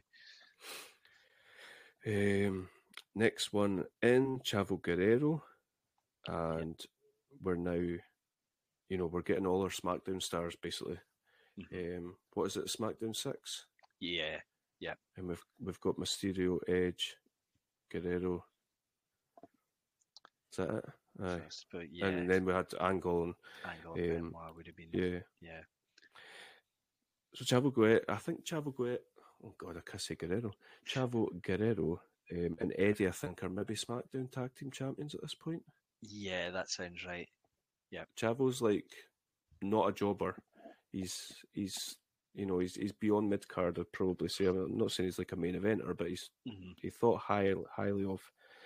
Um, and we see him and Rey go at it. He gets six one nine. So does Christian. Um, it's at this point that Chris Nowinski, poor Chris Nowinski, he still you know after this Y- bump, he still takes a bit of punishment. Uh, I- think he went. I think he takes a Hurricanrana from Mysterio Yeah. and then gets dumped out. Yeah, that's right. Um, Yep. And then number eight next up Tajiri. Yeah, so I think just as this was an elimination I originally missed, and then uh, I had to put it back in in my notes, but I think it's just after Mysterio has eliminated Nowinski that uh, Jericho clotheslines Mysterio over the top and out. Ah, I missed that. Nice. Yeah, and then I've That got must have been a shock. Mysterio going out Yeah. that early. yeah, and I think there, there was a point later on where I was just looking, thinking, where is he? Because I, I thought he was still in the match, and the ring does start to fill up at points, and you're you're sort of looking out for people. But yeah, um, he's he's eliminated there. I think just before Tajiri comes in. Right. Um, after that, we get so-. It's at this point I'm like, oh man, this is like a. I was thinking this is like a new generation type Mm, rumble that's going on. You've got nobody. Um, it's like the old guard, and you've got mhm. all these sort of new stars that have that they've kind of propelled from mid card, and they're they're trying to break the glass ceiling. And then Yep. Bill DeMott comes out. Yeah, yeah, Bill DeMott is Hugh Morris. Had to look Yep. that up. Yep. Um, and he is the the guy that was a trainer at the development center that was accused of doing all sorts of terrible stuff to to trainees. Yep. Um, he looks insane as well. I have Not a very another. good wrestler. Though. I have another update in my notes. Oh no! So after Bill DeMott, we get Tommy Dreamer comes in, who I think is the tenth entrant, if I've tracked this right. Yes. Um, and he's got his weapons, and there's an ECW chant. But then I do just write, so I don't know how the rest of this is going to go. There's an awful lot happening. Too much for many notes. Um, and then I've got something about Edge and Dreamer each have a kendo stick and are both hitting DeMott. yes, And I think that knocks him out of the match, actually. he does. He does a total Marty dive through the window. Like he's quite, he's maybe not as near the ropes as he thinks he is. He gets hit with a Uh. cane and sort of turns around and dives over the top rope. Brilliant. Um, at this point, Tajiri, just as the just as we're getting the ten count for the next guy to come in, Tajiri tries to hit a tarantula, I think, on Jericho, and Yeah. he gets hoyed out, which is quite an inventive way of putting him at the rumble. Quite like that. So just before I've got Tajiri's elimination in my notes, I've got Tommy Dreamer getting eliminated, um, Jericho and Christian with the trash can lid concerto, uh, and then an elimination of Dreamer. Nice. Um, number eleven is B squared, Oh God! and um, it took him longer to get in the ring than he, than he actually competed in the match. He's straight back out again. Um, Is that Bill. Bill Buchanan? Is that who that Mhm. was? Yeah. mhm. yeah. Yeah, he was with Cena, but I think they refer to him not being with Cena anymore. He was in Right to Censor. He was with Big Boss Man for a while. That's right. Yeah. Just a guy, just a a square peg getting fitted into round holes. Uh, Chavo Guerrero is gone. No idea how. I do not have that written in my notes. Um, it's at this point there's only, th- I, I want to say there's only three people in the ring. It's Jericho, Christian, and Edge. Um, Right. And, Yeah. and Christian and Edge are trying to put each other out. Jericho has been hoid over the top rope. He skins the cat, comes back, and chucks them both out. So he's left on his own. Yeah. Yeah, that's right. Which leads us to number 12, which is RVD. And these two have like quite a cool little 90 second match. hmm And then, Yes. whoa, yeah. Do do do do do do do do do do. He can slam like a tornado or Oh. something. Anyway, it's Matt Hardy version one, and he's with Shannon Moore, that little MFer. Yep. Um, I have written down that I had that version one T-shirt that Matt Hardy is wearing. Amazing. Um, and we get like the cut to the different type of camera presentation with the Matt Facts and all that. I love that character. Yeah, me too. Um, and, and Matt Hardy and Jericho team up on RVD. It doesn't really do them much good because RVD's on fire. He hits the five star frog splash on one of them. Jericho, I think. Yeah. Jericho is it? Um, and the, like the hits keep coming. Next up, number fourteen is Eddie Guerrero. Yep. I was like, I was really like this rumble is stacked. It's ridiculous. The star talent. Yeah. Um, we've got uh, Eddie Guerrero hitting his five star frog splash on RVD, but it looked like he landed on his face. I I think uh, they do they sort of roll him to the side or something like that. It Yeah. looked like they hurt him a little bit. Uh-huh. Yeah. Uh, next up is Jeff Hardy, who appears to be dripping in blood or Yeah. something, some Yeah. sort of bodily fluid. Is he looks disgusting. I don't like Jeff Hardy that much. Anyway, um, him and Matt sort of size up each other. I think Matt maybe goes for a handshake, and He does. And- Yeah. Um, Jeff's Je- a charisma. I hate Jeff Hardy actually. He's like a charisma vacuum. he, uh, I think he, yeah, he goes, he goes after Matt after the handshake, but this is where the real star of this rumble, Shannon Moore, Yes. really plays his part. Because Matt goes over the top, but Shannon Moore's laying uh, on the, the mat on the floor to make sure Matt Hardy's feet won't hit. Um, and he, he ends up doing like this a, a couple of times. Anytime Matt's near the, the ropes, he's then crouched down just next to the ring apron to try and uh, make sure even if Matt goes over, he's not going to hit the floor. That was great. Um, is it at this point he jumps in the ring and, and lies on top of Matt so that Jeff Yeah. can't hit the swanton, but in fact he just He hits just it hits it on him. anyway. Yep, Aye, that's right, That's yep. cool. Um, next up, we get Rosey from Three Minute Warning with Rico. Um, and I was thinking, my God, how's anybody going to get him at the ring? He's ginormous and He's like. Yeah. terrifying. Um, so what have I got? We've got both Hardys, RVD, Rosey, Jericho, and Eddie. And then it's time for the testicles to rise Mhm. because here comes Test, and he's wearing shorts and knee pads, and he's got short hair and Stacy Keibler. How could he fail? he's, he's, he's got it all. He's a one man wrecking machine. He takes out everybody.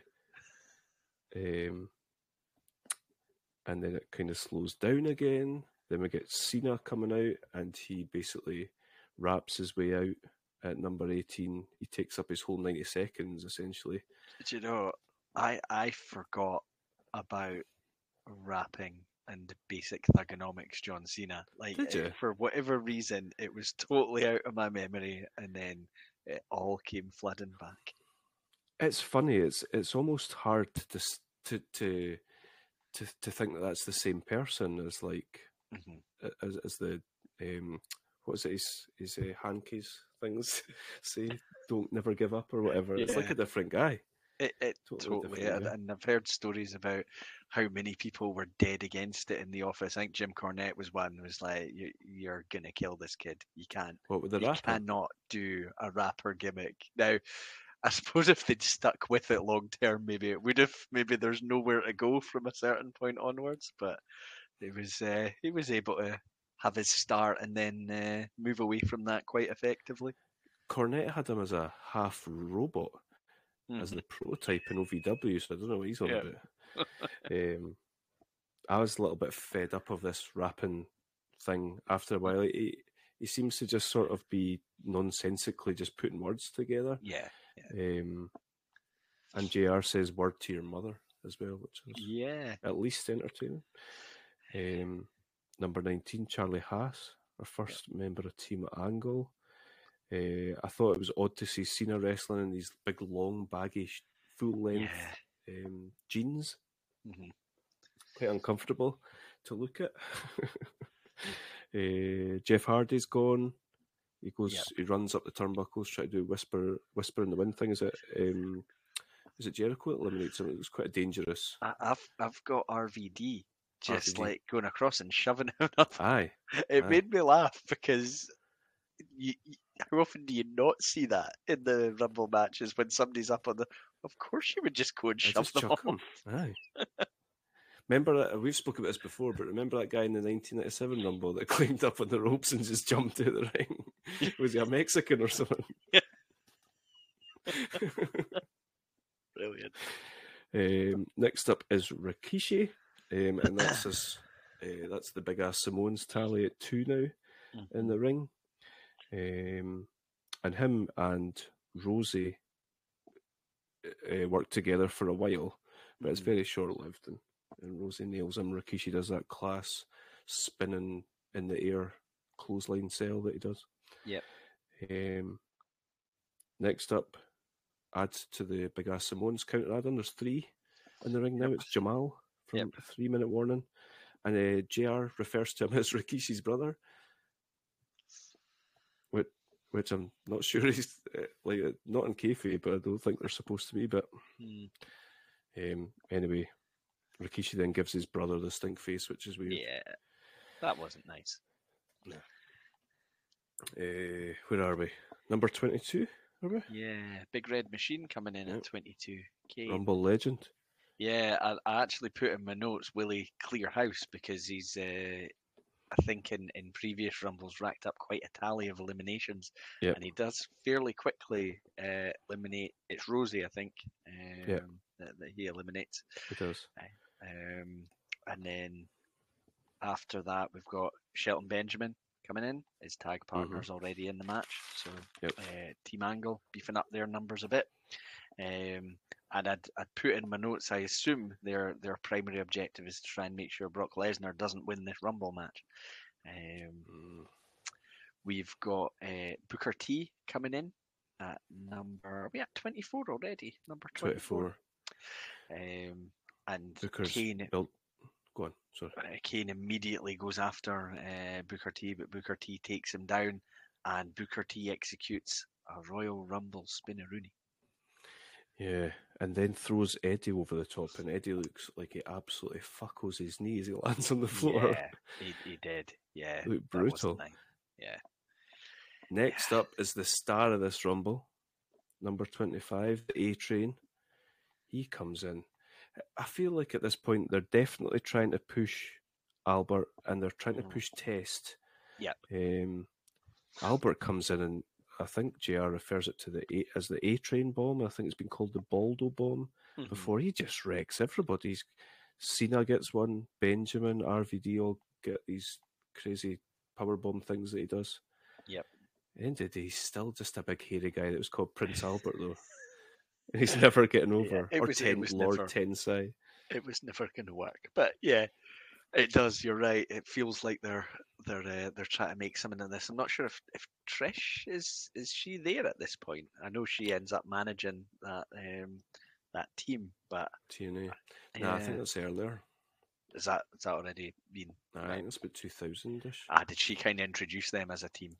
Yeah, Um, and then here he comes, has to hog the spotlight again. I actually thought to myself, I thought that's quite commendable. He's coming number one. Uh, Shawn Michaels, he's got put out without a fuss, and that's end out. No, he has to come running in with a referee behind him, goes after Jericho, um, and he ends up result that results because I was like, did he not get put over the top rope or something? Did he get put through the second rope? But nah, he got eliminated. He just come back out, decides to be a dick. Fuck Shawn Michaels. He ends up um, being the reason that Chris Jericho gets put out. I think Test eliminates him. Then Michaels dives over the top rope after him. See, I, That's d- I didn't, I didn't mind it as much as you. because, you know, the story, Nah, the the continuation story is of the there. story. He has to. He has to. mm. Next up is uh, poor Maven, completely Maven. overshadowed. Poor Maven Huffman. He just wants to drop kick folk, but he's not even allowed a proper entrance because of Michaels. Um, and it's at this point I think there's about eleven or twelve guys. Too many. I, I Uh-huh. felt like there were just too many to follow what was going on. Uh huh. And I've written here somebody needs to come in and clean house, and I assumed this was where we were getting someone that would do that, but then it was Goldust. Yeah. Uh, he performs Shattered Dreams on Poor Maven, um, and then pretty much gets gets put out straight away by Team Angle, doesn't he? Yeah, and Team Angle then eliminate Booker T as well. So I was thinking Yep. it's Team Angle. They're going to be my savior, just clearing some some people out of this match. And then we get Batista at 28, and I thought, well, he'll do that as well. But it just, you know, that way where like guys come in and they do like four or five of their big moves. Uh-huh. Batista came in and it was like nobody was interested in Yeah. giving him that opportunity, and he's just kind of looking around for somebody and doesn't get it. I, I, I was I, obviously we're in pre. We're still in the pre-evolution days. So he's this massive, intimidating looking guy, but there's there's kind of nothing there at the same Mhm. time, really. Aye, he's he's looks incredible. Like uh, like Mhm. if you're watching this for the first time, never seen him, you'd be like, "Oh, that guy must be main eventer." Yeah, type Yeah. thing. Um, uh, so Test wrecks Batista, but then I think he gets eliminated, and Rikishi's gone as well at this point. yeah. Um, Um, Batista he lowers the ropes as Test charges him. Um, Ah, that's right. And Test goes over the top. shit elimination. and then uh, we've got um, who eliminates Rikishi? Someone with a big clothesline over the ropes. Anyway, Batista, I think. Is it Batista as well? Oh so. well, my next note says they're they're trying to put some steam behind Batista here. So yeah, that makes sense. Number 21, 29 is Lesnar. Um, and at this point, we all know who's winning this Rumble. Uh, I actually thought Jericho might go the whole way, but then that dickhead Michaels came in and ruined everything. Um, not even like I thought he might just go bell to bell. Right. Uh, Final four left- type thing. be left the end. Aye, but Yeah. no. Um, Team Angle go straight for Lesnar, like you've you've said there, but he eliminates them both Yep. uh, in impressive fashion. Then F5's Matt Hardy out the ring, and the crowd Ah, love that. Th- th- there was something I didn't like about it. See, as Matt Hardy's going and he's spinning, it looked to me like his head was incredibly close to smacking the ring apron. To the oh really? Oof. Uh, yeah, I, I didn't like as I was watching it. I kind of thought, ah, and then I thought, ooh, ooh. that was a That's bit closer than I would have liked. Um, and then number 30, I think JR says something like, We all know who this is going to be. But I don't think we did know who it was going to be. They seem to be suggesting this was a big comeback for The Undertaker and that they didn't know he was returning. But JR did say, it's a bit like the Bobby Heenan, but whose side is he on? Yeah, yeah, yeah. but Yeah, I did that- that- like. It confused me because I, as soon as he said the line, I thought, oh, has there been some storyline thing where we know who number thirty is? It could be 30. Yeah, but I don't think there Mhm. was. Yeah, strange. Um, I liked. I think this was a perfect stage for Taker because he came in and he's believably was just kicking ass, Yeah. uh, throwing punches all over the place. He puts it Cena, Jamal, um, and then we get the wee callback with him and Maven. Um, and he puts Maven out. Wee Maven celebrates so much when he hits Taker with a drop kick. I don't know what he thinks it's done, but he's he's celebrating like mad, and then and then yeah, gets. Do you know Maven? one. Maven was recently in a program with Matt Cardona on the Indies. Really? Aye. Wow. Good So, for him. Go on your cell, Maven. Um, the A train hits another one of these outrageous Baldo bombs on on Taker, um, which speaks to him. Um, you know them them pushing him Mhm. again. Uh, we get a Kane choke slam on Lesnar, which looks like a million bucks. Um, so it's at this point we've got Lesnar, Kane, A Train, Batista, Undertaker, and RVD, which is pretty pretty decent. Last what's that? Last six. Yeah. Um, but very quickly after that, A Train is gone. Um, RVD is then gone. I think Yeah, Kane so- acts like he's going to team up with him. Yeah, Ka- Kane and RVD team up to eliminate A Train, um, so, and uh, then you know you're remembering what was said in the pre-match. They they seem to be going double team, going after Batista. Kane has RVD in a gorilla press slam position to drop him on Batista, but Yes, instead right. Kane chucks just goes to the side and throws RVD out over the top. I, I quite liked it from a story point of view. Aye. Um, we get Taker and Lesnar squaring off a couple of times after this, um, and I, I guess it's a callback to some, uh, you know, like Lesnar's sort of early reign. He had Yep. um, a nice wee uh, storyline with Undertaker. Um, Kane and Batista get involved though. Like we said, we've got Kane, Taker, Lesnar, and Batista. Uh, what have we got? Lesnar suplex and Batista. F5 and Kane. Yeah. That's crazy. Um, and then Taker and Lesnar go at it. Um, there's a, there's a point here where Taker looks like he's almost going to go right over, and, and Lesnar sort of pulls him back Yep. into the ring. Yep. Um, he had a tombstone on on Lesnar, and then eliminates Batista. Yes. So we've got Brothers of Destruction and Lesnar. Um, this annoyed me, Adam. I know I'm getting annoyed a lot. So so Taker double crosses Kane. That's not what annoyed me. He eliminates him. Yep. But then Batista comes back in and hits Taker with a chair for what reason? Yeah, I didn't He get it. eliminated him clean. Uh-huh, and I didn't get where, because I don't think it goes anywhere. I don't Mm-mm. think you know. I, That's I that was the it. reason I looked forward to Yeah, see. I, I, if there was gonna be a program between the two and a match between the two, I would get it. I mean, I don't think Batista physically is, but I don't think Batista's there to be Mm-mm. going one on one against Taker. But yeah, it just it didn't seem. I don't know. It didn't fit. It felt weird and unnecessary. Um, that does enough to distract Undertaker and Lesnar. Pretty much eliminates him straight away, and he's the winner. And he's got to WrestleMania Yep. to do a shooting star press and damn near break his neck. Yeah. Overall, quite a good fun rumble. I didn't have an issue with it, really. Yeah, Apart from yeah. Shawn Michaels. um, interestingly, you know, when you look back at the competitors, not a lot of no no job guys really. Mhm. no callback to like you know normally we get a an older wrestler, a honky tonk man, or a or a um, superfly Jimmy Snuka or whatever. Nothing like that. They're they're just it's clearly a stacked roster across the board. Yeah. So yeah, Yeah.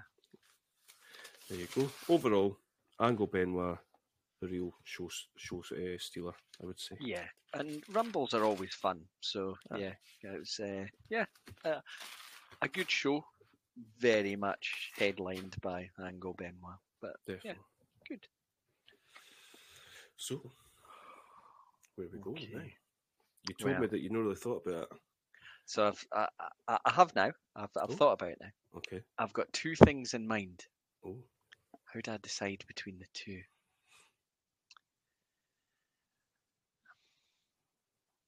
Or do I just go for uh, right? Right. Okay. Okay. okay. He's decided. We're gonna go for SummerSlam 2004. Oh, Now, that's not Hogan is. Michaels, is it? oh god, I hope not. Oh, There's that's one. two that's two, that's 2005. There's this uh, one kind of main reason why. I, oh god, I just saw something on the card. One kind of main reason why I wanted to go for the Again, I know exactly what you just looked at. because I, I think we both quite enjoyed. I think I've looked at this card before and, and thought about it as well. Sorry, I'm, I'm interrupting you. I think we both quite enjoyed the evolution storyline, and Uh-huh. uh, there's obviously a great program between Triple H and Batista that kind of comes out of that at a, at a later stage. Yep. But what it took me back to was uh, Randy Orton uh, winning his, his first title. Sorry for any spoiler. Um, Nice. and I just kind of wanted to see how that played out. So uh, that that was what drew me to this, and uh, Brilliant. Yeah, but it was between this and one other. uh, When I look at the card, it's not all going to be great, but Mm. hopefully, hopefully enough of it will be entertaining to make it worth watching. Are you thinking the Till Death Do Us Part Lita marries the winner match might not be the highlight? Oh no, I'm fine with that. I think that'll be a great, okay. great match. Will I, will I quickly talk through it? yeah, go for it. Um, okay, so we've got Kidman, Paul London, and Rey Mysterio versus the Dudley Boys to kick us off. Uh, the Till Death Do Us Part Lita marries the winner match. Matt Hardy versus Kane. Uh, Booker T versus John Cena. Best of five series, apparently. Number Yep. the, the first match in the series. Um, amazing looking Intercontinental title triple threat match. Edge versus Jericho versus Batista. Yep. Eddie Guerrero versus Kurt Angle. Fantastic. Who on earth is Luther Reigns? I have no idea. And why is he with Kurt Angle? Eugene versus Triple H. Yeah, Okay. Uh, WWE Heavyweight Title match: JBL versus The Undertaker, and then, as you've discussed, Chris Benoit versus Randy Orton. I'm up for it. I've never seen it. Definitely never seen it. Oh, excellent! Uh, like the other uh, highlight of the show is going to be JBL's entrance music because you get Yes. this, "Mm," and that's what it's all about. Tremendous. well, I will look forward to that. I tell you what, I don't think I've ever watched a SummerSlam that's been poor. So Excellent. That's um, fa- those are famous last words. I'm sure I've looked at this before as well and thought, do you know what? I don't know if I've got Eugene Triple H in me, but I, I definitely have. Let's do that. Why does it get 14 minutes? Oh, because it's Triple H. yeah, of course. At least it. Eugene. Oh, please don't tell me Eugene does six belly to belly suplexes. We'll see. We shall see. Yes. Oh well, Adam. Enjoy the um, the New Year celebrations when they come. Yep. Cheers, you too. Next time we talk, it'll be 2023. Get your thinking cap on for um, August 2004. For what you think the UK number one will be. Got it. Excellent. Yeah. Confidence. Well, yes. Um, Happy New Year when it comes. And uh, we shall speak in the new year. Great. Until then, take it easy, Adam. Cheers, you too. Cheers. Speak to you soon. Oops.